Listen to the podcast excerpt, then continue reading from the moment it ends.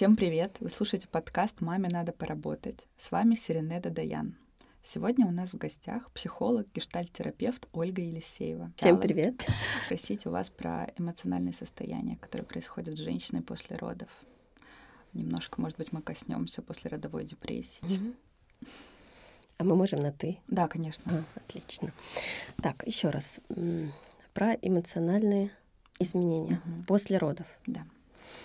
Ну, в общем, есть много ожиданий у женщины о том, э, что с ней произойдет, когда она родит. Есть 9 месяцев, когда она к этому готовится, есть какие-то переживания, есть фантазии, есть представление о том, что такое я мама. И вот ребенок рождается, и не факт, что эти чувства появляются, те самые, о которых рассказывают другие женщины. И вот здесь очень такой момент э, опасный. Можно себя завинить за то, что у меня нет тех самых чувств, которых, которые я ожидала. И э, на самом деле к первому ребенку могут быть такие, не могут, могут не сразу возникнуть те самые чувства материнства. Угу. Если там говорить про мой опыт, я помню, прочувствовала, что я мама, ровно в 6 месяцев, угу. когда моей дочке исполнилось, в тот день, когда она у меня упала с кровати. И когда я увидела ее кровь, и э, у нее с носика пошла кровь, и это было э, такое переживание, с которым, ну это, мне казалось, можно переломать все руки мне, да. но только не ей. И вот это вот ощущение, оно настолько было э, мощным, его ни с чем не перепутала. Но я знаю, что есть такое вот отношение, да, что я должна. Должна, да. Я должна. У меня должно быть то, то, то. И в этом месте, ну, важно, чтобы мамочка принимала себя в этот момент со своими чувствами. Mm-hmm. И самое, наверное, сложное чувство, но оно вообще на самом деле сложно везде, чувство злости. Да. Особенно к своему ребенку, а особенно к младенцу беззащитному, который э, там требует такого внимания, которого у нас сейчас нет, или нет возможности его давать, да? Знакомы? Да, и кажется, что это только у тебя, у всех остальных там розовые облачка. Там ну, ну да, другие-то да. не рассказывают да. про то, как они вообще-то плачут над да. детьми своими, да. как они злятся. Угу. И вот здесь очень важно не упустить этот момент э, и э, пройти, ну как заметить свое состояние и не скрывать его. Угу. Почему я говорю про не скрывать? Если вам тяжело, угу. обязательно обращайтесь за помощью. Да. Это к близким. Э, сложно к близким обращаться, обращайтесь к подругам.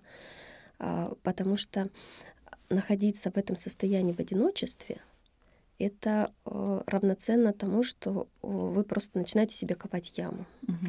Что происходит? Э, вы удерживаете свои эмоции, вам страшно, вам иногда есть злость, да, угу. вы ее удерживаете, удерживаете, но ее удерживать эти чувства невозможно долго. Угу. Когда-нибудь обязательно произойдет взрыв. Взрыв, да. Что бывает после взрыва? Чувство вины, вины да, это и стыда. Бесконечно. И тогда э, логично принять такое решение, чтобы больше такого никогда не было. Угу. Я буду себя держать еще больше. Да, и еще хуже взрыв. Потом вас ожидает еще больше э, взрыв. И здесь вот э, важно замечать, что если вы начинаете уже ну как-то так сильно злиться, ну сначала обычно это могут злить животные, если они дома есть, или захочется пораскидывать вещи э, на таком, угу. в таком моменте. Это вот прям верный признак того, что что-то происходит. Угу. И здесь нужно быстренько остановиться и искать себе поддержку.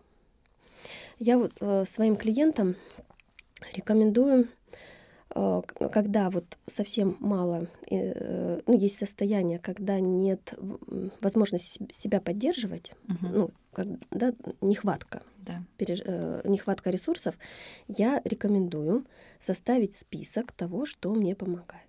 Угу.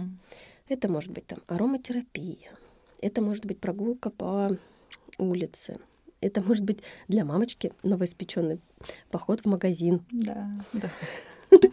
А, это может быть горячая ванна, то, что именно для вас подходящее. Вот прям списочек себе составить, что меня расслабляет.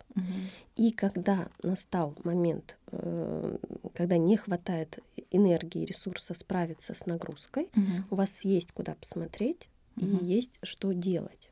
Потому что в состоянии, когда у нас есть нехватка ресурсов, у нас сужаются все выборы наши, и мы э, не видим вариантов, как себе помочь. Ну и это ухудшает состояние. Ну, я согласна, мне очень откликается все, что вы говорите. Я родила очень рано первого ребенка, мне было 20 лет, и я ходила в университет, меня окружали все подружки, и я не придумала ничего лучше, чем делать вид, что ничего не происходит. Жизнь не изменилась. И как-то, может быть, я в это поверила, и было легко. А со вторым ребенком я именно ушла вглубь вот этих своих переживаний, но мне помогла терапия выйти. Я очень советую всем девушкам, конечно, обращаться mm. к помощи психолога. Мы можем сказать, что следующее после вот этой депрессии, после вот этого неслияния идет э, какое-то именно слияние. То есть э, мама находит себя в ребенке, отметает все вокруг, и вот ей становится очень комфортно в этом состоянии, и они как будто прирастают друг к другу. Это естественное состояние. Да. А вот здесь важно какой mm-hmm. момент. Смотрите, mm-hmm. ребенок рождается, у него какая задача? Выжить. И э, чтобы выжить, ребенку у него единственный способ это очень-очень понравиться. Быть очень милым, да. Своей маме. Ну, да. Э, по сути, э, человеку, который ухаживает за ним. Да. То есть, ну, в основном это мама, угу. и у него задача ее чувствовать на расстоянии. Угу. Вот если вы себя представите, что вы лежите на кровати, вы не можете самостоятельно ходить, не можете себя обслуживать, а у вас есть вообще-то потребности, вам uh-huh. хочется кушать, у вас то спинка чешется, uh-huh. то вам просто грустно. И вот есть один человек, он где-то вот ходит, и этот человек, он все, он все может для вас. И для этого, э, этого человека вы будете слышать э, его настрой, даже если он находится в другой комнате, mm-hmm. и даже он просто один раз бровью повел, и вам будет уже все понятно. Mm-hmm. на самом деле у мамы с ребенком вот такая связь. А, и это единственное время, когда слияние это э, является здоровым слиянием. Угу. Мама и ребенок. Угу. Они, правда, должны в, этот, в этом процессе быть вместе. Но это какое время? Ну, максимально до трех лет. Угу. Это если вот прям так ну, брать. Это очень, да, обширно. Да, ну э, тут все очень естественно происходит. Угу. Ребенок сначала рождается, он практически ничего не может. Угу. Писает и может сосать грудь. Угу. В принципе, это все, все его умения. Дальше он быстренько начинает развивать себя. Uh-huh. Начинает гулить, улыбаться, начинает переворачиваться и со временем начинает ползать. И вот, вот эти все процессы, когда он ползает, когда у него появляются зубы первые, когда он начинает ходить, это все уже попытки его дистанцироваться от мамы но не, на, не, не намного. Там маленькое расстояние. Да? Вот uh-huh. Если вспомните, как дети себя ведут, когда они начинают ходить. Да, они отходят да, на, на метр, на два, потом возвращаются, им надо подержаться, постоять, uh-huh. потом обратно пошли. Uh-huh. Вот они так себя ведут на площадках. Uh-huh. Прям за ними наблюдаешь, вот они так делают. Им это важно. Подойти к маме, постоять, за нее подержаться, подпитаться ресурсом и идти обратно э, вот в этот в эту холодную небезопасность э, взрослого мира. Да. И потихоньку, потихоньку приближаться уже э, к другим к другим э, людям. То есть, ну, обычно у детей же у них до трех мало интереса э, к другим взаимодействовать, да, с, к, с другими детьми. Угу. Вот, у них это потом появляется. Вот, поэтому до трех вы это просто будете наблюдать. То есть вот ребенок он начинает ходить, и уже дистанция увеличивается. Угу. Там можете повспоминать, да, из своего опыта, там, когда вы начали оставлять своих детей у мамы, там, на час, на два, угу. на вечер, с ночевкой, да, то есть, ну, года, в основном, да, в год. Ну вот, да, угу. после родовой да. депрессию. Что про нее нужно знать? Ну, вообще, э, есть такое заболевание под названием депрессивный эпизод. Угу он э, зафиксирован, он есть э, в справочнике всех болезней МКБ-10. Угу. У него есть свой код, у него там есть три степени тяжести. Это серьезно, это не шутки. Угу. И а здесь про это важно знать молодой маме о том, что такое может случиться. А, депрессия может быть Э, как послеродовая, она может быть вообще не связанная с родами. Угу. То есть это может быть, в принципе, там, дебют э, на фоне э, изменений гор- гормональных, да, угу. это может быть дебют вообще в принципе депрессии. Потому что если говорить о послеродовой, она основ- основана на изменениях гормонов, и, соответственно, изменяется состояние эмоциональное э, женщины. Э, но оно проходит. А вот если говорить вообще о депрессии, mm-hmm. то она может не пройти. И вот здесь очень опасный такой момент.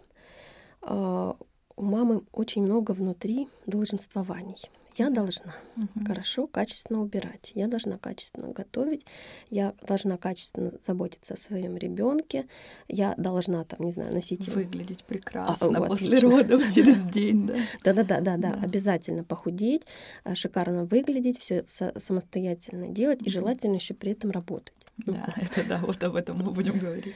Да, и там целый список. Да. Он такой огромный, увесистый, и от напряжения угу может так получиться, что нет возможности это всего делать, да, а требований к себе масса. Угу. И тут история такая, что вот кто-то проскочил и все хорошо, угу. а кто-то не проскочил. У кого-то есть свои внутренние там проблемы, которые не проработаны с детства. И в, вот в этот период они попадают уже э, после родовое состояние запускает, физиологически, да, угу. это состояние, а дальше уже присоединяется ее собственное состояние, и, в общем, женщину снесло.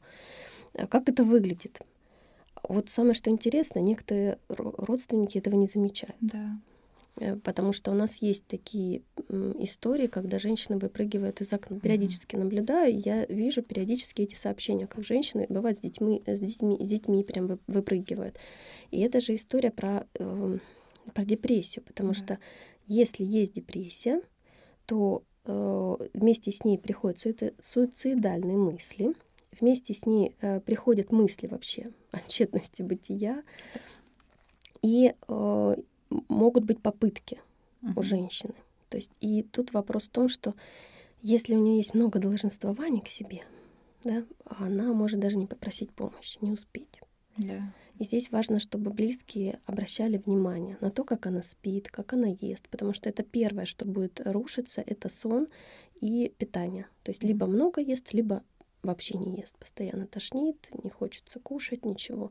Это вот прям такие звоночки, звоночки, на которые нужно обязательно обратить внимание близким людям. Mm-hmm. Ну и э, самой просто про это нужно знать, что это не стыдно просить да, помощи. Конечно. И э, с депрессией работают психиатры и работают психологи. Психиатры работают медикаментами, но в основном кормящим мамам там практически ничего не назначат.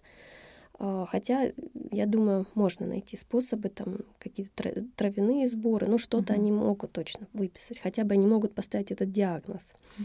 Вот, э, психолог в этом месте может помочь, поддержать и на тех ресурсах все же, которые есть у женщины, да, выйти из этого состояния. Вот. Ну и про депрессию еще скажу, что наличие депрессии увеличивает шанс уйти из жизни через суицид в 32 раза по сравнению со здоровым человеком. Ну, нужно понимать, что это а, а, огромная, э, огромный риск на самом деле. Угу. То есть э, в депрессивном состоянии меняется кора головного мозга, там происходят изменения. Угу. И а, человек просто видит по-другому. А, для людей, кто находится в депрессивном состоянии, неправда так воспринимают реальность. Выхода нет. Угу. И это невозможно изменить. Это невозможно там сказать себе, эй, взбодрись, тряпка, да. собери. Шопинг, да, да, да, да. эти советы, Нет. шопинг, спа-салон и все. Нет, к сожалению, вот если бы оно так лечилось, да. все было бы намного проще. Угу. Просто нужно понимать, что это, э, это не шутки. И когда уже начались вот эти сначала вот эти антивитальные мысли, жизнь mm-hmm. никчемна, она, не, ну, она какая-то бессмысленная. Потом следующий этап будет это уже, а вот, а что бы было, если бы я умерла? Вот. Ну, Но то это есть... уже просто невыносимо жить, или они не дают себе отчет во всем этом? Так меняется э, мышление, мышление да? так да. меняется. То есть это вот прям признак. Если у вас начались такие мысли, вот прям бегом, бегом угу. к врачу, бегом э, к психологу, потому что это уже прям, ну, это уже средняя тяжесть, это даже угу. уже не легкая. Да. А позитивный выход вылечивается с психологом конечно, в терапии, да. Конечно. А, беда в том, что у нас депрессию вообще, э, в принципе, это слово заездили. Его да, используют вообще, конечно, обесценили его, где, да. где надо и не надо, угу. это раз. Поэтому люди э, даже не понимают, какой, что они вкладывают. У меня подростки говорят, ой, у меня депрессия сегодня. Вот, поэтому, ну, то есть она настолько, это, это слово обесценено, что многие не знают, что это вообще-то болезнь. Вот, и люди, кто не сталкивался самостоятельно с депрессией, обычно обесценивают. Это звучит так, что, ну вот, может, слышали такие фразы: "Мне некогда болеть, а, да. мне мне некогда депрессовать, у меня ребенок маленький". Да. Или там мы все рожали, а вот вы, у вас тут депрессии появились, у нас ничего не было. Ну, если говорить о депрессии, это болезнь, она у нее очень, э, она очень давно с человечеством. Mm-hmm. Это не последние там 50 лет. Mm-hmm. Просто раньше ритм жизни был другой. И, может быть, э, в том укладе жизни это было более мягко и не так сильно заметно. Сейчас у нас такие скорости, mm-hmm. да. что если мы вдруг не в ресурсе, это заметно сразу. Mm-hmm. Ну. ну вот еще хотела про скорость сказать. Mm. Вот ты мама, только родила ребенка, вышла из роддома, и ты смотришь на мамочек, которые там с экранов телефонов рассказывают, как у них в жизни все прекрасно, они худеют через день, работают, зарабатывают, у них все все очень хорошо. Как с этим жить? Как это разграничивать от себя и понимать, что как себе дать другой ритм, как бережно к себе относиться и поддерживать себя. Ну, тут смотри, какая история. Если есть Э, из детства переживания, там, которое мама либо папа сформировал о том, что вот смотри другие. Да. А, а вот ты не такая. Если вот эта, скажем так, подушка уже сформу... mm-hmm. сформирована родителями, да. mm-hmm. и э, вот она женщина родила, девушка родила, да, э, то, конечно, она будет равняться на этих инстамам. Mm-hmm. Это правда. Если у нее внутри в этом месте не было вот этой подушки, да, сформированной, mm-hmm. что ты какая-то не такая, mm-hmm. то она даже на это не обратит внимания. Ну а если обратит, то ну, подумает, ну, странно, у них все чисто. Вот я там подписана на одну мамочку. У нее пятеро детей, у нее всегда чистота. Я поняла, Белый дом, все да, все идеально. Я хочу э, про себя сказать, я себя останавливаю и говорю, а чьим голосом ты вот себе это говоришь. И, а, да, да, да, прикольно. И это, это выплывает, и ты думаешь, да, вот, ну и становится как-то проще.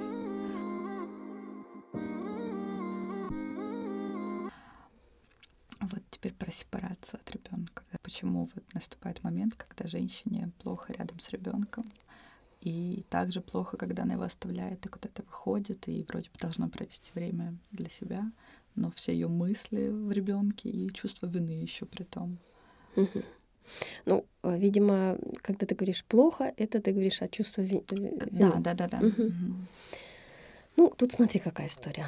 Тут может быть, потому что мама говорила, что только надо воспитывать детей самостоятельно, mm никому не их не оставлять, потому что если ты оставила, то ты не оставила, то ты бросила. mm То есть это могут быть какие-то такие установки, ну либо там установки свекрови, например, yeah. да, кто вот mm рядом находится. Это могут и она женщина в этом месте уже подвержена. Да.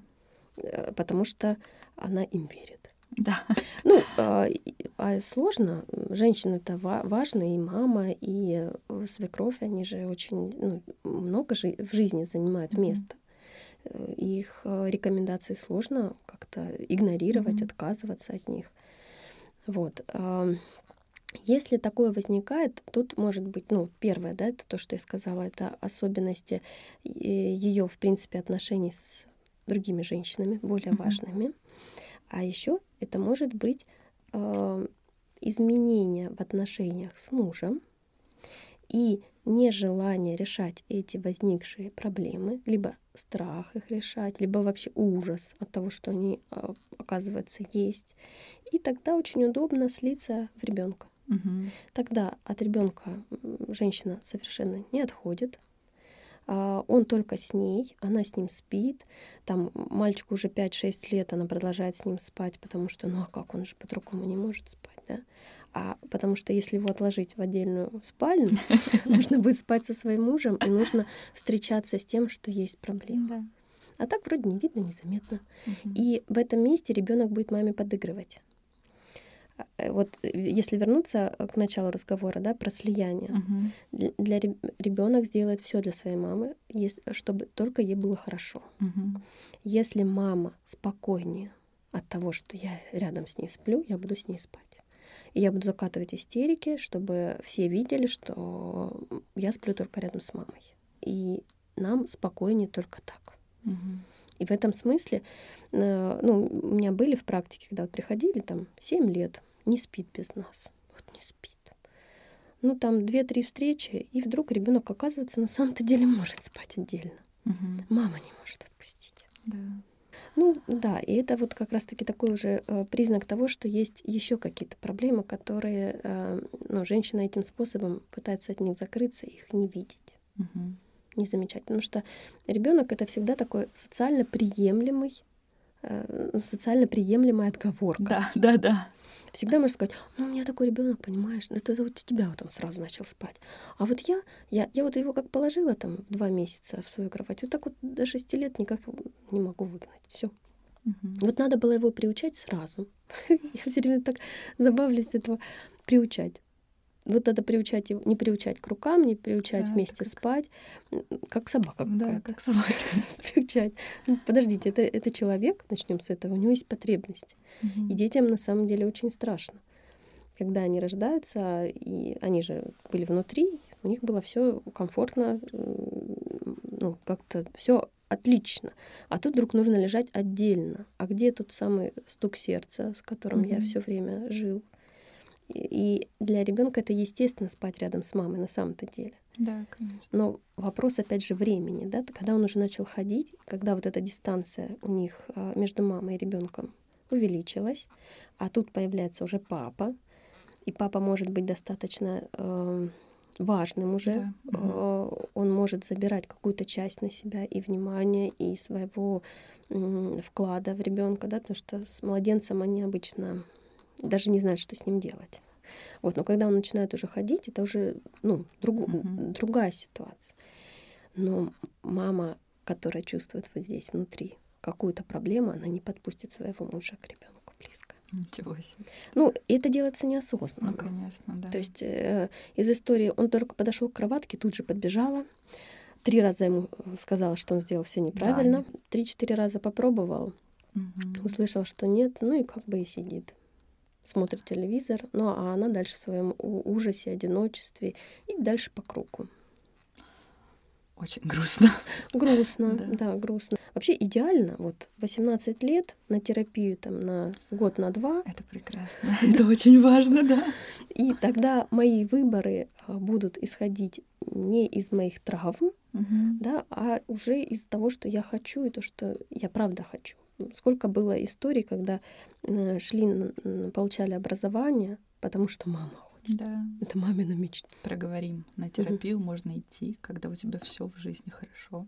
Да, Когда все прекрасно, ты просто хочешь разобраться, узнать, какой ты, вот, какой Ну, запрос или ну вот если говорить именно о методе гештальт Да, подходе, да, э, терапия, которая про- происходит без запроса, вот человек Мгм. пришел, сказал, вот хочу, там 10 встреч, э, запрос у меня не, сформи- не сформулирован, вот что будет, то будет. Мгм.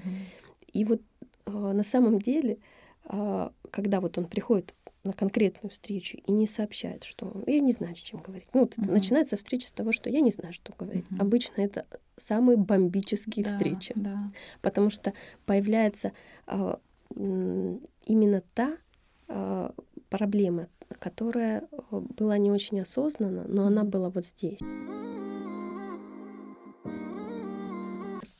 уже может сепарироваться. И мама чувствует, что ее границы нарушены.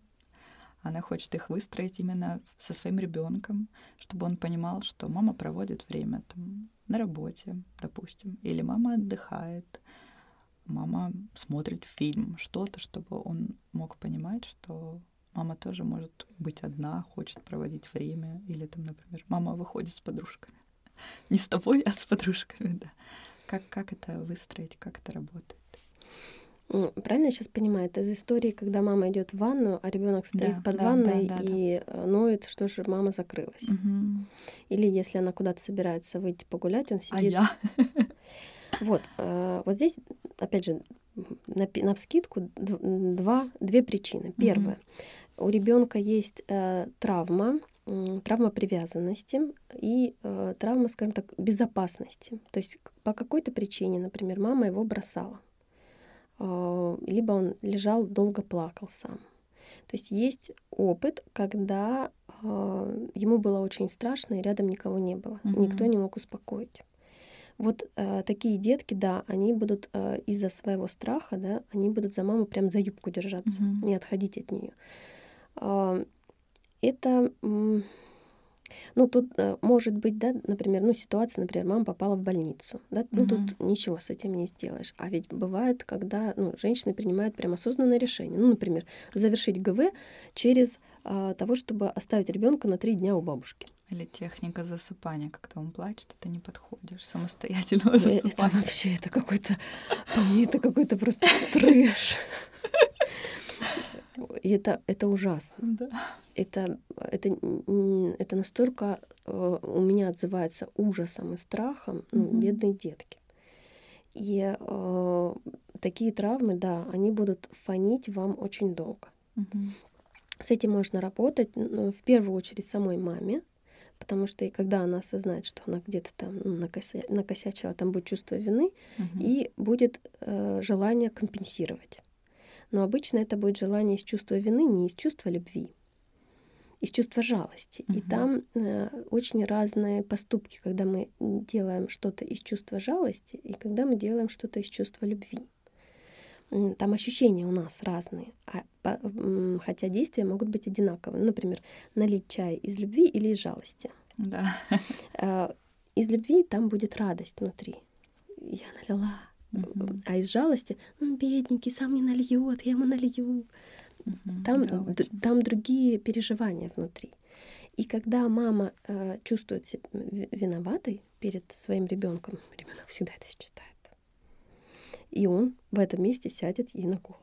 Да. Поэтому здесь работать маме с этой историей, когда она э, простит себя, примет, что ну вот так получилось, ну такое бывает да, там, ну, больше такой выбор не буду совершать, да, там. А, и в этом месте, если она будет стабильна, то ребенок отпустит, да, вот, не будет пользоваться этой виной, да, не будет пытаться манипулировать. Ну, какое-то время еще попробует, конечно, но потом mm-hmm. это все уйдет. Вот, и э, это вот первая, да, история, mm-hmm. это когда была какая-то травма. И э, вторая история это когда в семейной системе нужно, чтобы мама была под присмотром. Под присмотром, ну, там, ребенка. Mm, То есть, как? а это вот когда э, когда роли в семье, вот муж, жена, ребенок начинают путаться, когда мама начинает обесценивать папу по какой-нибудь mm-hmm. причине. Вот у нее есть какая-то обида на него, там mm-hmm. мало зарабатывает, мало внимания уделяет или еще что-то. Она потихоньку начинает его обесценивать. Если у нее сын, то это вот прям стабильненько. Она начинает поддерживать сына. То есть э, сыночек плачет, так, остановили машину, все заткнулись, я буду его кормить. Ну, то есть такая включенность в его потребности выше, чем в потребности взрослых людей. И мама такой дает сигнал. Смотри, ты царь. Например, удобно, чтобы жена всегда была рядом с ребенком. Если у него есть, например, недоверие к ней. Ну, что она может куда-то, если пойти, да. там у него есть ревность, э, какая-то нибудь там еще эта история, и ему все устраивает. И, и никто с этим ничего делать не будет. Угу. И самое, что интересно, женщины могут говорить, что им это не очень удобно. А на по- самом- на самом деле а, сохранять это все неосознанно, поддерживать, чтобы там, даже если ребенок пытается сделать какие-нибудь попытки самостоятельные что-то, мама обязательно придет, переделает, Мгм. влезет, э, что-то, ну, в общем, как-то так обесценит, что ну, такое послание такое без э, я без тебя никак, и ты без меня тоже никак. Мы только Это должны быть удобно. вместе. Когда есть внутри, например, Да. Ощущение одино- э, одинокости Мгм. внутри, да, и она какая-нибудь большая, прям дыра, какая-нибудь из своего детства, Мгм. то э, вот своим ребенком можно, по- э, правда, заполнить эту дыру. Но это причинение травмы ребенку, правильно? Потом, когда он вырастет, ты, ты Вот. не, не отстанешь. Хорошая идея э, поднять тему про травмы. Да. Что такое травма? Мгм. Травмы — это некоторые события, которые происходят с нами, и в этих событиях они не обязательно должны быть очень э, горькими, грустными, непереносимыми или там какими-то м, запредельными. Это не Мгм. обязательно что-то запредельное. Э, Это ситуация, в которой была сильная потребность моя Мгм. что-то получить себе или там обеспечить себе, например, безопасность, да, там, или м, потребность в любви. Ну, обычно какие-то такие э, потребности сильные, там, м, если в травмы, чтобы превратилась в травму, это должна быть какая-то неудовлетворенная сильная потребность. Большая для нас важная, вот э, жизненно необходимая. Вот. И э, эта потребность не удовлетворена. Но не просто не удовлетворена, она еще вот те чувства, которые возникают в этот момент от неудовлетворенности, эти чувства никем не разделяются. Пример. А, Я иду, я падаю и, не знаю, там разбиваю свою куклу. Еще и ногу себе разбиваю. Вот я стою, плачу. И ко мне подходит мама и говорит, вот, я же тебе говорила, надо было смотреть под ноги. Я там, а, ладно уж там нога моя, но кукла-то моя, она вот разбилась. Ну, ничего Сама страшного. виновата. Да, или сама виновата, или ничего страшного, подумаешь, Подумаешь, кукла. да. Вот. И тогда мои чувства по поводу того, что мне очень обидно и горько, и больно, что я упала, мои чувства, что вот у меня теперь нет этой куклы, или она вот теперь такая или такая, они не разделены. И, а, ну, это я сейчас такую мелкую, да, историю привела, а а ведь может быть такое, что заткнись Мгм. и молчи, и вообще не выражай никаких сейчас чувств. А, Это если вот с горем мы еще хоть как-то можем смириться, а вот со злостью детской, ну, я вначале говорила, да, что злость свою мы сложно очень принимаем, Мгм. сложно ее выражаем, а уж детскую злость, так тем более, там Мгм. прям жестко, жесткий идет прессинг на то, чтобы ребенок э, свою злость не выражал. Еще хочется сказать про пол. Девочка не выражала злость. А. Да, на это хочется. Ну да, мальчики не плачут, девочки да, не злятся. это чудовищно просто. Ну да, да, да. Да. Всегда найдется кто-нибудь, кто это скажет. Что хорошие девочки так себя не ведут. И это же про отвержение. Я люблю только хороших девочек. Хороших, да. Я люблю тебя, когда ты хорошая. Вот, вот, вот. И а, вот в этом месте и может возникнуть травма. То есть тогда, когда со мной приключилась какая-то история, где была потребность, она не удовлетворена в силу, а там может быть э, разные варианты, почему не удовлетворена. А, Обычно это какой-то дефицит, чего-то не хватило. Времени, сил, Да. роста, веса, знаний, опыта. То есть вот чего-то такого, да, что человек, э, ну, что ему бы помогло. То есть случись со мной сейчас эта история, ну, конечно, бы я справился. А тогда, Мгм. тогда было очень обидно, ну, там, ну, вот такая, да, По- понятно, да, здесь я Мгм. Да, да, понятно. Вот. И те чувства, которые у меня возникли, не было возможности их выразить, либо если я их выразила, меня не поняли и меня отвергли с этим. Вот тогда это травма. Э, Проконтролировать, наношу ли я травмы своему ребенку. Вот забудьте, просто забудьте про эту тему, потому что она... э, Вы, конечно, можете заморочиться на этот счет, но все равно вы будете видеть только те травмирующие события, которые трогают вас. Вас. Можно, но нужно помнить, что травмы нами прожитые, они дают нам большой ресурс на изменения, на дальнейший прогресс. Пока мы эту травму не завершили, пока не мы ее не, не проработали, да? у нас этого ресурса нет. Угу. Мало того, чего у нас еще нет? Всего того, что связано с этой темой. Ну вот, например, если говорить про насилие, ну вот оно самое такое, наверное, uh-huh. ярко выраженное, да, и на нем очень можно хорошо показать. А, ну вот, например, насилие было в детстве у ребенка, а, там, ну, допустим, физическое. А, у него может прям не от родителей, а вот, например, где-то на улице, да, угу. и у него может прям остаться белое, как такое, знаете, как белое пятно в этом месте. Как он попал в эту историю?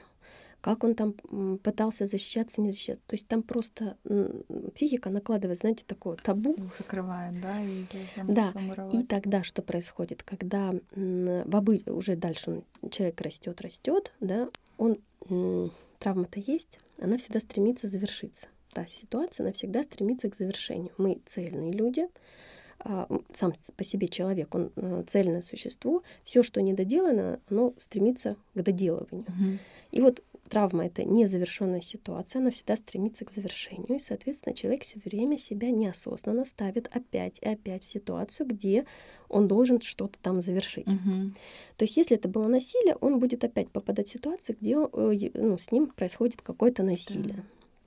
И беда в том, что если она травма не проработана, то у него все время вот это пятно, он не понимает, как он попадает в эти ситуации он не замечает. То есть человек, у которого этой истории нет, он просто не обращает, ну, он сразу начинает чувствовать, что что-то не то, пошел-ка я отсюда.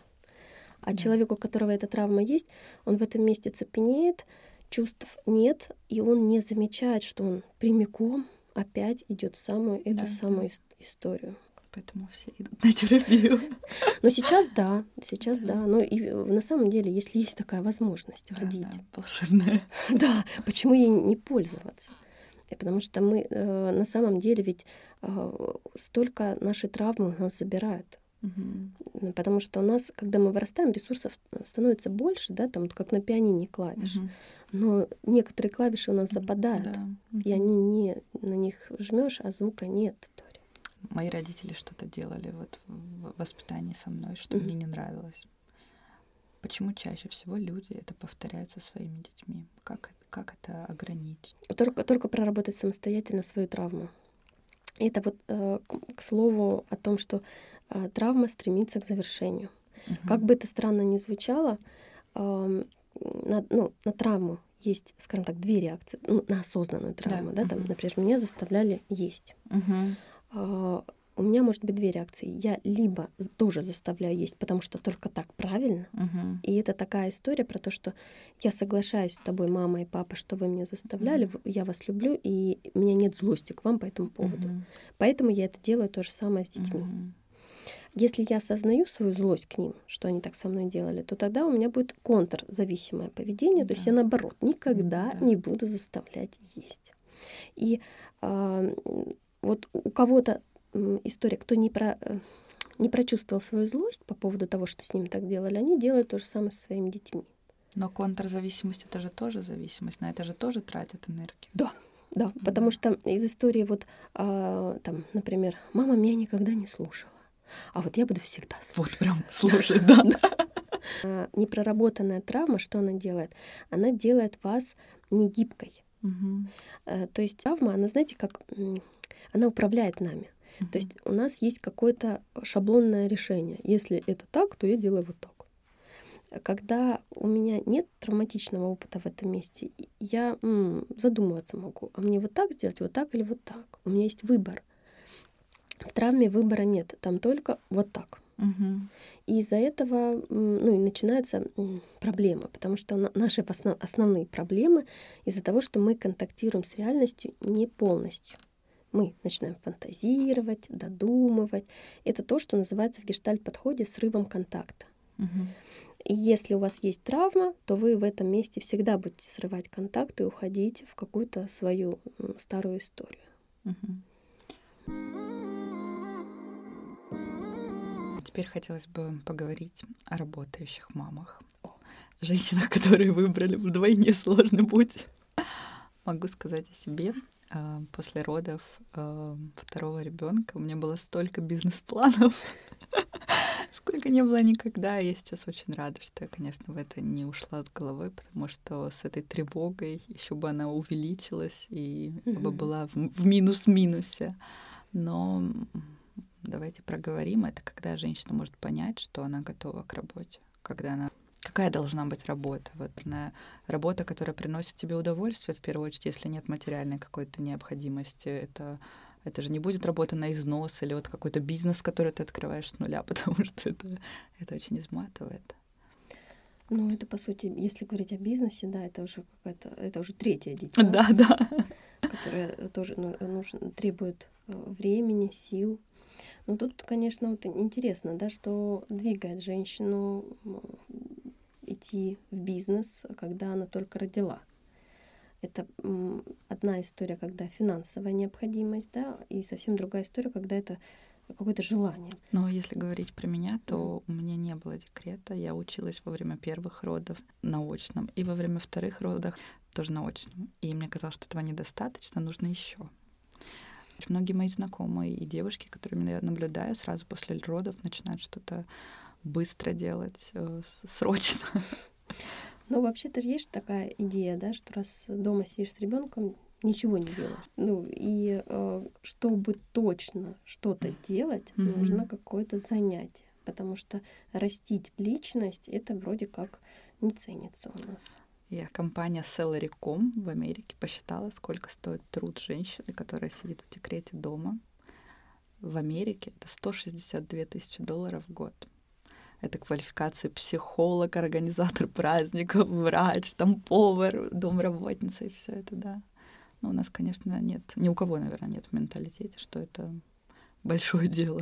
А вообще-то, а ведь на самом-то деле ведь мама растит в этот момент личность. Угу.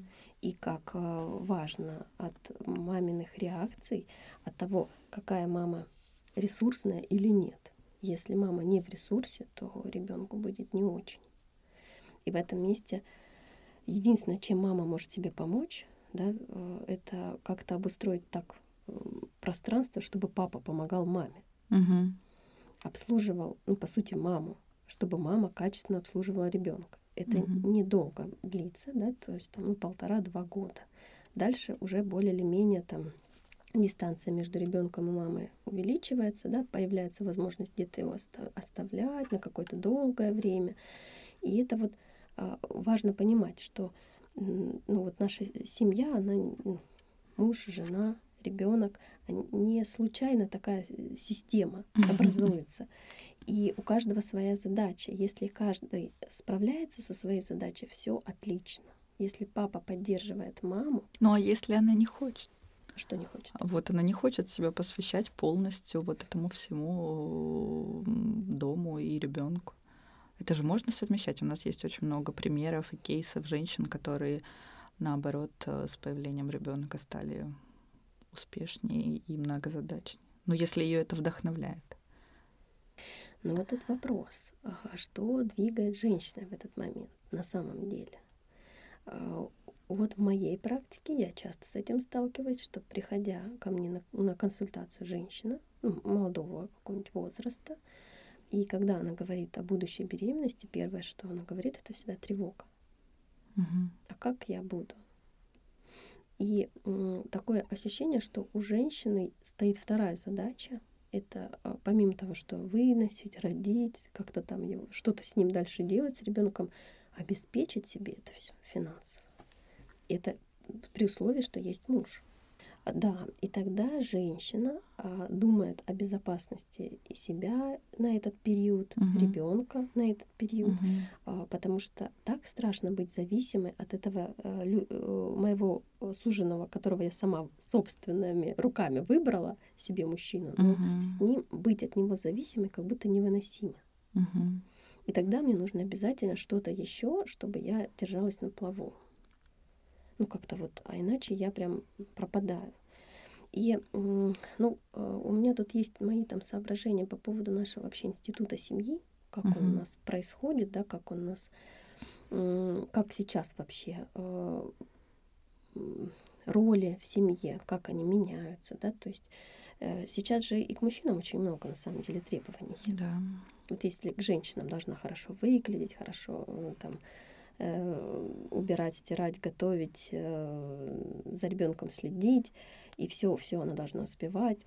И вот я там вчера читала у одного врача, ну, там такие сторисы, прямо она возмущалась, что как вы так не готовитесь к беременностям?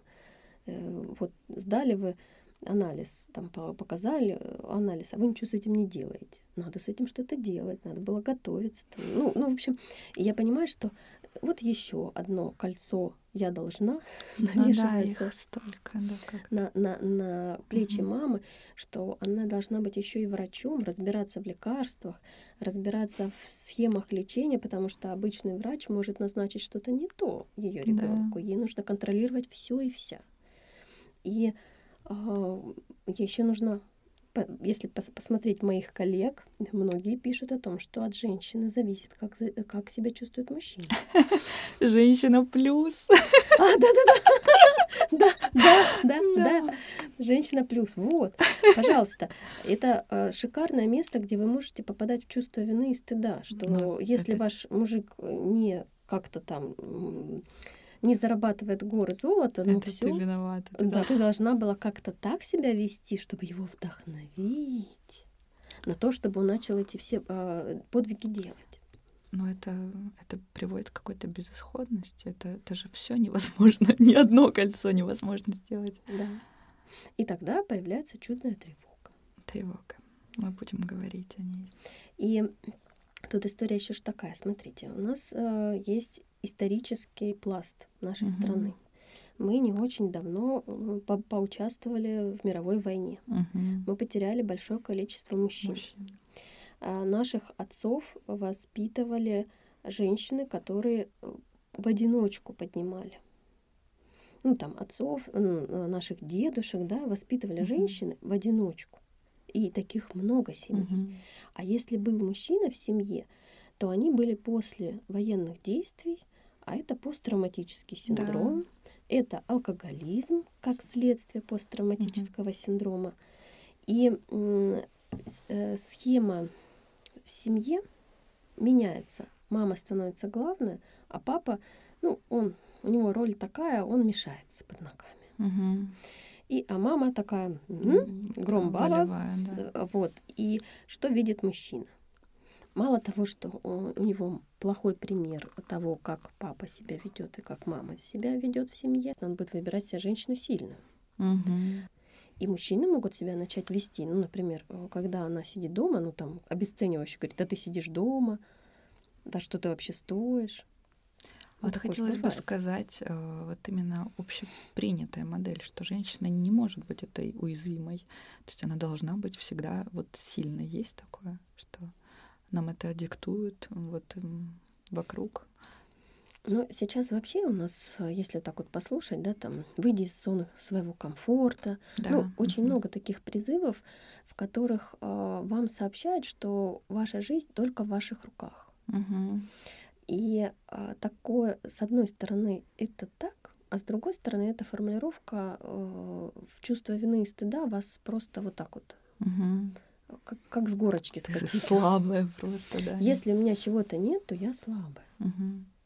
А если я чего-то не добилась, ну все, как бы у меня тут все рушится. Вот, и тут э, важный такой момент про контроль. Угу.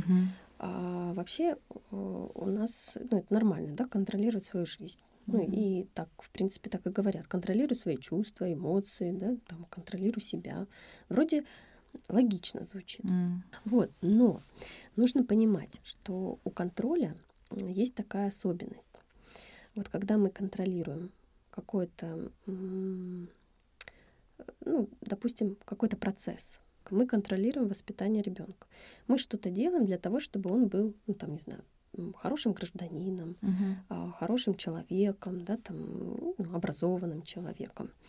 Вот. И вот между тем, что мы делаем, и между тем, что получится, там нет равно.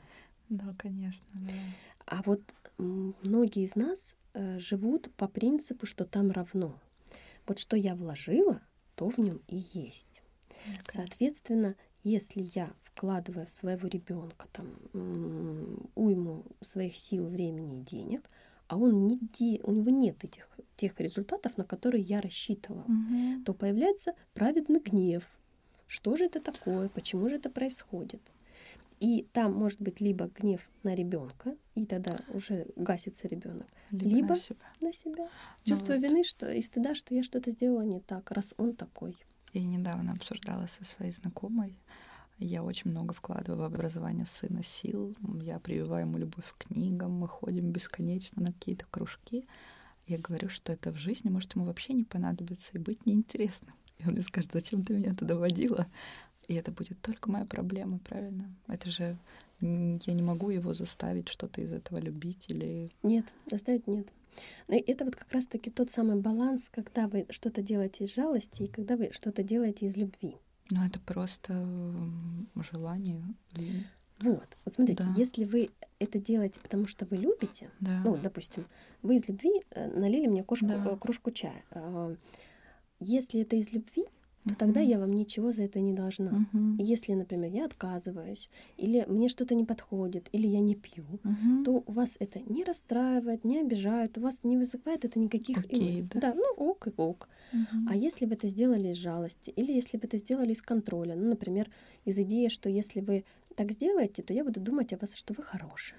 А я такая раз и не поняла ваш а, подарок, и тогда, и тогда я подумаю о том, что вы плохая, и там начинается вот то, э, вот то самое токсичное Мгм. для отношений, потому что тогда захочется завинить меня, что же это я такая, не беру, или же застыдить, а что это я так неблагодарно отношусь. Да? Ну вот это вот э, история с детьми.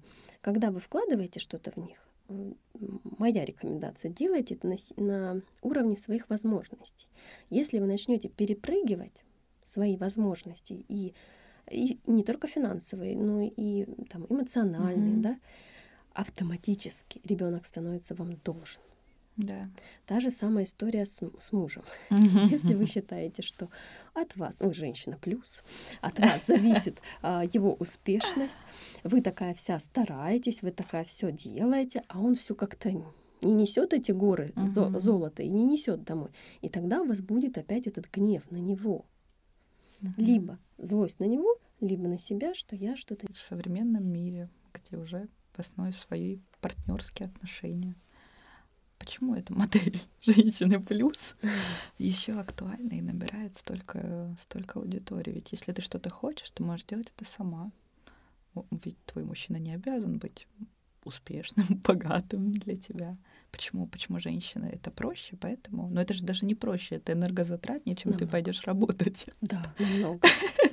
Контролировать другого человека Это намного. чудовищно. И при этом урезать себя, э, кроить себя по этим шаблонам. Ну, как говорится, а, мы легких путей не ищем. А, Вообще менять другого человека намного легче, чем себя. Но это же не результативно абсолютно. А с точки зрения этого, да, эффект ноль. Вот. А с точки зрения переживаний, то это намного интереснее менять другого человека, чем меняться самой. Э, Знаете, есть такая картиночка, представление о том, как выглядит терапия, Ага. да, там э, какая-нибудь веселая девочка, да, Мгм. и как на самом деле выглядит. Да, девушка сидит в машине, там э, Да. в слезах. Да, Но на самом-то деле ра- работа над собой, она же не очень приятная. абсолютно. Там же есть очень много неприятных воспоминаний, переживаний, а, сложных каких-то моментов, и это, и это тяжело. А сидеть так на диванчике, говорить ему, что ему делать надо, Мгм. это намного приятнее. Да, согласна. да. Ну, а ребенку своему еще приятнее, так со, с- э, своего, высоты своего полета, со своего, со своего опыта. Мгм. Вообще очень удобно и легко это делать. Когда ты знаешь все, да, все, все ты знаешь. Вот я бы хотела еще сказать о многозадачности. Мгм. Как много на женщине лежит задач. Ну Как да. ей со всем этим жонглировать и как научиться э, просить помощь. Вот это, наверное, самое сложное — просить помощи. У нас почему-то так воспитывают, что помощи просить — это стыдно. Угу. И э, у нас э, вообще какое-то так, такое вот э, ощущение, да, то есть с чем я частенько сталкиваюсь, когда приходит первый раз человек, да, это то, что вот я пришел к вам, потому что уже, ну, как бы я уже сам не вывожу, Мгм. и мне стыдно, потому что я слабый, раз я сам не вывез. Почему слабость это плохо вот у людей? Ну, это же из, из области мальчики не плачут, Мгм. девочки не злятся, а, мальчики не плачут, девочки не злятся, а слабость это плохо. Ну, э, вообще в этом есть некоторый смысл, да, вот так-то, если для сохранения вида только, только сильные выживают. Мгм. Вот, но м, эти фразы обычно используются в виде манипуляций. Мгм. А, Что я имею в виду под манипуляциями? Это вот такие состояния, когда а, вам, ну, от вас хотят определенного результата, чтобы у вас был друг, вот определенный результат. Вот помните, как я говорила, контроль, да, и результат, там мгм. нет равно. А от вас требуют, чтобы был тот результат, который человек себе наметил. И вот в этом месте и начинается, ну, на самом деле, са- са- самое, самые болезненные вообще все истории вот в этом месте и начинаются, когда вот есть, когда пытаются вот это приравнять. Я контролирую, я там вкладываю, и я получаю вот Мгм. этот конкретный результат. Это а, в сказках так. И в м, прям- бизнесе прямых продаж. Вот сделал столько, получил столько. Да, столько, столько. Но м, оно что на самом деле мир, он не настолько простой, он очень многогранный и э, многозадачный. И тут так вот прям нет каких-то прямых простых путей. Вот по нему пройдешь, и будет у тебя вот это. У Да. каждого свой путь. И в этом месте, ну, сложно, сложно как-то опираться на как- какие-то критерии. А с учетом того, что у каждого человека есть своя, знаете, это, я называю такой золотой метр, которым они себя все время меряют. А все же о помощи А, по просить. помощи. Да, как просить помощь, как уметь делегировать. Ну, на самом деле это просто. Попросить помощи это просто. Сказать помоги. Или «А, я одна не справляюсь. Но тут же почему об этом не говорят? Почему это так сложно произнести? Мгм. Потому что это практически подпись под своим бессилием. А мы же должны все контролировать. А ведь на самом деле, если вы задумаетесь, в нашей жизни очень много вещей, которые мы контролировать не можем никак. Мгм. От слова вообще. Мы не можем контролировать природу, мы не можем контролировать мысли и чувства других людей. Может быть, я сейчас кого-то удивила. Вы не можете контролировать чувства и мысли других людей. Если вы хотите, чтобы о вас думали, что вы очень хорошая, вы не можете это ну, создать в мыслях других людей, вы не можете это сделать. Вы а, можете им всегда улыбаться, всегда с ними здороваться, быть опрятной, чистой, приятной, доброй, еще что-нибудь. Но если человек хочет вас видеть злой, он Да. будет вас видеть злой. Вот. И там, я не знаю, вот сейчас вот история с пандемией, да, с коронавирусом, ну невозможно это Да, контролировать, контролировать. да. Мы не можем контролировать, э, как мы заражаемся и кого мы заражаем. Мы не можем это контролировать. И таких вещей очень и очень много, чего мы не можем контролировать. А живем мы так, как будто можем. Как будто от нашего контроля есть какой-то м, какой-то результат конкретный. Вот. Ну, и в, на этом все и основано. Потому что просить помощи это несложно и, и не страшно на самом-то деле. Да. И а, сколько облегчения от того, что можно прийти и сказать, «М, помоги, сама не справляюсь. Важно еще отметить, что до тех пор, пока ты не попросила помощи, ты не можешь обижаться на человека, потому что он сам не догадался тебе помочь. А, ой, ну это вообще, это ж классика. Ходить, вздыхать и показывать всем своим видом, что тебе не помогают. Люди могут просто не знать. Да. Ну, а есть кто еще может и видеть, но специально не реагировать на это. Ну да, это не его ответственность до тех пор, пока ты не скажешь. Вслух это твоя ответственность. А ведь на самом-то деле э, вот это же манипуляция, то, что вот вы сейчас, э, uh-huh. то, что ты сейчас сказала, это прям uh-huh. э, четкая манипуляция, uh-huh. да? Догадайтесь за меня, чего я хочу. Это позиция ребенка, ну, в том плане, что младенец, он правда, он, он не может сказать. И это mm-hmm. единственный его способ сообщать маме, это вот, ну, как-то, чтобы она догадалась. Mm-hmm. Но когда человек становится взрослым, он может говорить, он может мыслить, а, конечно, логично, чтобы он говорил. Но в детстве может быть так, что его учили не называть не говорить, свои конечно. потребности. Молчи. И э, мало то, что молчи, в основном-то и не знает своих потребностей. Да, но это эмоциональный интеллект у нас он западает, да, мы не знаем, что нам. А что мы чувствуем, чувствуем потому что вместе со злостью блокируются обычно и остальные чувства. Если мы блокируем себя злость, э, выражение злости, да, там приступы своей злости, mm-hmm. вместе с этим у нас э, блокируются и другие, весь другой спектр чувств, в том числе и любовь. Если, вот я сейчас скажу такую страшную вещь, если вы не выражаете свою злость своему любимому человеку, вам сложно будет выражать к нему любовь. Угу. Как бы это странно ни звучало, да. но э, если вы э, ну как-то вот прислушаетесь ко мне и когда-нибудь попробуйте немножечко выразить злость там своему ребенку, экологично. Да. Я сейчас ну, да, не, не идет речи да, о том, чтобы кого-то там бить, а вот экологично выразить в словах, что вы злитесь. Вы потом заметите, как вам намного легче говорить, что вы любите. Да. Это взаимосвязано. Я хочу сказать про тревогу. Вот если ты, допустим, работаешь, тебе нравится твоя работа, она доставляет тебе удовольствие. Угу. Но когда ты проводишь очень много времени с детьми или там в семье, а, у тебя западает работа, и ты чувствуешь из-за этого чувство вины. Когда ты много работаешь и проводишь мало времени с детьми, появляется другое чувство вины. Да. Вот как, как, быть? как, как во всем этом быть?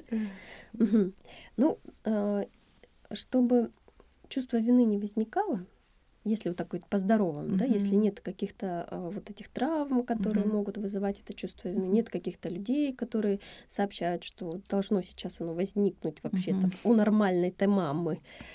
Вот, возьмем такую ровную ситуацию, то история такая. Если вы молодая мама, вы ну, логично должны понимать, что у вас есть ограниченное время. Угу. И вот на это ограниченное время вы можете э, вот эти, это время у вас для детей, вот это количество времени для работы. И не получится по-другому. Ну, на детей нужно время. Даже если у вас есть няня, все равно на них нужно время. Ну, конечно. И э, оно же такое, 24 на 7, мам, да. мамина включенность. Вот, поэтому, когда вы идете э, в работу, в бизнес, вы должны понимать для себя, прям четко осознавать, что я могу без ущерба для детей выделить там 3 часа в день. Все, это максимум. И если вы выделили 4, вы должны понимать, что вы отщипнули там. Угу. И если вы каждый день по три часа стабильно можете выделять, то по идее не должно уже быть чувства вины, потому что вы изначально договорились. С собой что, договорились. Да, да, что я работаю по три часа, не больше. Или там по часу, да, там в зависимости от того, какой ребенок. Ну, я имею в виду, там, здоровье же бывает ну, разное, конечно, да, там да. разные ситуации. И когда у вас есть внутреннее, вот честно признались, что, ну, вот в данной ситуации я могу только так, тогда и делайте спокойно. То есть нужно Под... договориться, да, с ну, собой? Ну, да, потому что, ну, это же просто, если вы начнете пахать, да. как будто у вас нет детей, вы, конечно, попадете в засаду э, с чувством вины перед детьми. Если вы начнете забивать на свой бизнес, потому что у вас дети, вы начнете испытывать чувство вины по отношению к нему. Mm-hmm. И здесь нужно просто понимать, если вы мама, все равно хотите вы или не, или не хотите, есть у вас помощники или нет, но все равно вы, э, вы как мать будете включены. Угу. Ведь как иногда сложно переключить голову от э, подгузников, от еды на, на то, что нужно сконцентрировать да, да. внимание. И это просто здесь вопрос честности. И причем такой, знаете, как это правило можно договариваться, договариваться сама с собой Мгм. а, ну, на, ну, на определенный период. Там, вот он сейчас у меня пока не пойдет, у меня вот столько времени. Вот он когда пойдет, Мгм. у меня времени станет меньше, потому что он будет ходить по квартире. Да, это Ну, здорово. ну. Да, это реально взгляд, да? И, и это вот, ну это честно, Мгм. это здравомысленно видеть, а, ну вот ситуацию, она вот такая. Потом он начинает ходить в садик, и у вас появляется больше времени. Просто ну, нужно помнить, что ну вот это временно. Ребенок вырастет. Я сейчас задам очень странный вопрос. Идеальная мать. Кто она? Это та, которая не бросила своего ребенка в доме. Боже, как это здорово. Это достаточно хорошая мама. Да, вот это достаточно хорошая мама, за Да. это нужно держаться. да. Да, и все, что о, вот эти вот истории там правильно кормит, правильно поет, там не, не создает психологических травм, очень это столько вот на себя вот этих колец ответственности Мгм. набрать. Вы становитесь не свободны, а от этого начинается сразу появляться очень много нагромождений. Мгм. И а, из-за того, что много вот этих ограничений, и вы становитесь очень ограничены. Мгм. А в ограниченном состоянии сложно, ин- ну как, сложно быстро адаптироваться. Мгм. Потому что иногда, иногда стоит прикрикнуть на ребенка. Есть такие ситуации, когда это необходимо. А Если он у вас выбежал на дорогу, его могла Да, сбить машина, а, спокойным тоном он говорит, дорогой мой, я так испугалась. На уровне глаз. Да-да-да, присесть на Да. уровне глаз. Но это, конечно, здорово, если у вас на это есть ресурс. Но если у вас сейчас нет ресурса в этом месте, да, ну, простите вы себя за то, что вы как-то поднаехали на него. И это для него тоже будет э, уроком. Потому что есть, вот есть, а, можно использовать слово нельзя ко всему. Мгм. Там телефон ребенок берет, ему говорит нельзя. Хотя по факту мама этот телефон из рук вообще не выпускает. да. Вот. И тогда это слово, оно становится очень заезженным, как слово депрессия, например. Да, да, да. Вот. И тогда ребенок его просто и тогда ребенок вообще его не воспринимает э, как остановку, да. Мгм. И это просто одно из слов, которое иногда родители используют, чтобы что-то сделать. И вот тогда получается какая засадная история, что когда вам нужно правда ему что-то запретить, у вас нет слов, Мгм. которыми можно запретить. То есть а, или вот, ну, например, про, про нож, да, вот скажу, вы, вы же держите нож, ребенок не знает правил, как им пользоваться, и обычно его пытаются, чтобы он просто его не брал в руки. Мгм. Но на самом деле ему нужно объяснить и показать, где опасность у этого ножа, и как нельзя, э, как его не надо брать. Ну, там, рассказать, показать, ну, насколько это доступно ему. Мгм. Потому что есть такие истории, когда у детей все время все выхватывают из рук. Они Да. же потом быстро смекают, что у них все выхватывают. Они потом это просто будут делать Втихаря. втихаря. А это опаснее. Да. Ольга, я знаю, что вы мама, которая работает успешно. Могли бы вы поделиться своими лайфхаками? Как, как, как вы справляетесь? Ну, у меня сейчас э, дочке почти 14 лет. Это Мгм. как раз-таки подростковый переходный период. А, Да, это очень такой... Это период, когда вот то, о чем я говорила, да, когда вот этот контроль, да, и результат, это Результат, э, не работает. Я жила одно время в таком молодом районе, где было очень много молодых мам и деток маленьких до пяти лет. А вот те, которые больше, там, ну, вот кто, кому 10 лет, например, да, подростки уже, их меньше, прям вот в разы меньше. Мгм. И вот я прям помню, как а, вот эта вот история, что ну, там, си- мамы, сидящие в песочнице рядом Мгм. со своими детьми, уверяют, что их дети так делать не будут, Ну, как вот конечно, эти вот. да. А вот эти вот, их Да, мамы не да. воспитывали, они вот, смотрите, деревья дерут, Да. а, бумажки раскидывают и так далее. И вот это, да, вот этот забавный период про то, что я этому не учила, этому не учила, а мой ребенок это делает. И вот это, конечно, иногда бывает очень сложно принять. Ну, и с точки зрения того, что, ну, сколько ж я сил в это вкладывала, оно все равно что-то не очень работает. И хотелось как-то так, а получилось это как-то по-другому. Ну, в этом смысле, ну, да, есть тоже такой процесс э, принятия, признания, что, ну, да, где-то я, где-то и накосячила, mm-hmm. где-то еще вот э, теперь с этим как-то как-то это расхлебываю и как-то с этим обхожусь теперь. Mm-hmm. Не все так сладко, как бы хотелось. Э, вот. А с другой стороны, если говорить про подростков, то лучше пусть они сейчас отожгут, да.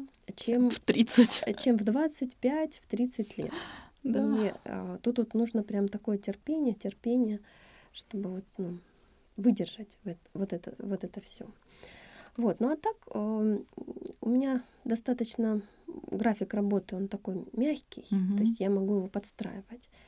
Э, ну сейчас э, Сейчас практически все время полная занятость. Угу. Но было время, когда, да, э, было так, что много времени находилась на работе. Угу. И это вот прям сложное было, потому что тогда у, у детей есть такая хитрость, они, они заболевают. Да. Если им не хватает мамы, они заболевают. Вот, я помню такие периоды у себя, когда я работала там, вставала в 5 утра, уезжала. Но это было недолго, потому что потом я понимала, что ну все, никакие деньги не нужны. Да. Вот. То есть, ну, опыт у меня разный в этом смысле. Вот. Я так обрабатывала фотографии и не обращала, в общем, внимания должного на сына. И он сказал, что он вырастет, станет моим директором и уволит меня. Я сказала, что у меня нет директора. Да, но это, конечно, дети тяжело переносят. Но в то же время, если показать, что ты любишь свою работу, получаешь от нее удовольствие, они же как-то э, видят такой путь, что можно любить свое дело и заниматься им с любовью, а не то, что ты должна идти и работать. Это да? отличный опыт. Угу.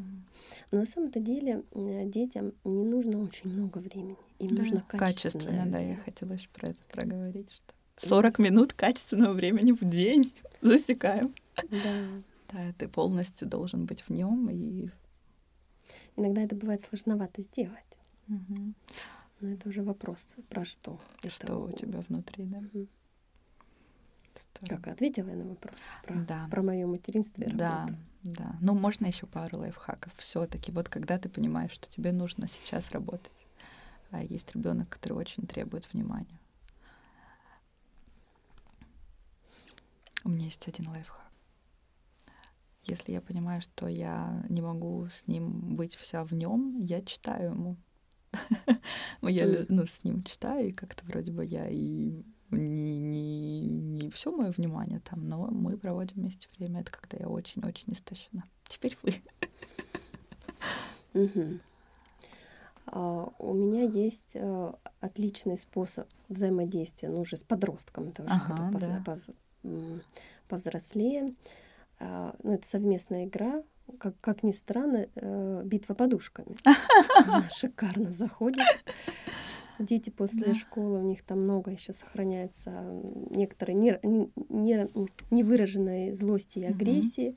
Отлично выходит, ну и как-то так взбодриться и весело. Угу. Вот, но так у меня, да, у меня много всяких таких было по детству игр для дочки. Ну, вот из простых таких самых, там, вот если, например, полтора-два года. Это вообще идеальная игра, на мой взгляд. Детям очень нравится. Называется морковка. Что это?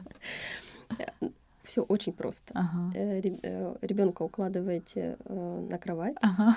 начинаете его катать, ага. ну, вот как тесто, и приговариваете морковка. Детям очень нравится. Я не знаю почему, но им почему-то очень нравится. Ольга, спасибо тебе большое. Ты ответила на все мои вопросы. Да, очень Мне рада. было очень приятно. Надеюсь, наши слушатели найдут много полезной информации для себя. Я уверена в этом. Спасибо тебе большое. Спасибо тебе, что пригласила. Было интересно. Я прям сейчас и так вдохновилась, и э, интересный такой опыт. Я готова продолжить на какие-то более узкие угу. темы. Спасибо. Важно сказать, что Ольга действующий терапевт. Я оставлю ссылку на твою страницу у тебя бывает онлайн-консультация? Да, да. Здорово. Спасибо большое. Спасибо.